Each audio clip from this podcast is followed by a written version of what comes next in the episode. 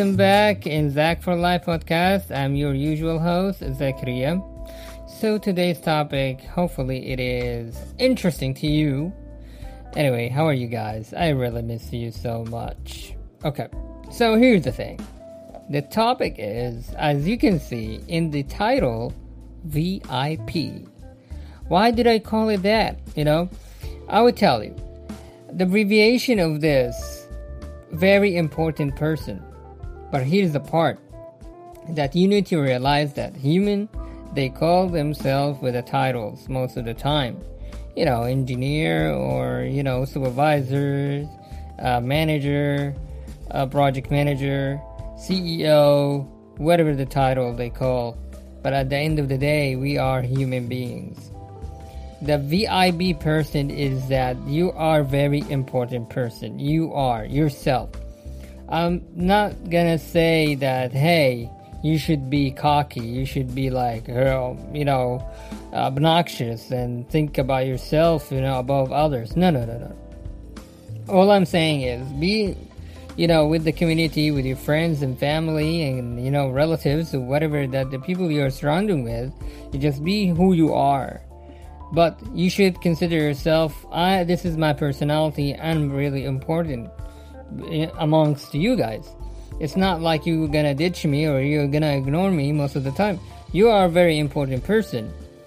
The way they talk to you, if there's some people that are negative around you, you just push them away from your life and you just be surrounded with the people that are positive, they are supporting you, and they will be next to you the whole time.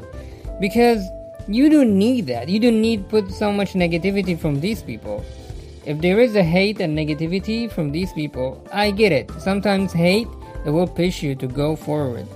It's great that if if it is push you forward, no problem. But the thing is, don't let it get to you don't let it people they think about uh, you know oh they get to you and they can really harm you and they can bully you even with feelings or you know with uh, I don't, I don't know. Let's just say physically don't don't let them to do that. Uh, just be uh, brave about yourself. Be proud about yourself. Whatever the achievements that you have done, just think about it, even if it is a small achievement, but at least you have done it because you did it. You can do it every single day. And here's the part that also you need to keep it cons- consistent, which is that the hunger and the feeling that you do your work, you do whatever you do, you do it every single day as a target as something, a goal that you want to reach to it. Nobody else is going to get you. Nobody else that will give you negative feelings. Nobody else they will say some bad things about you.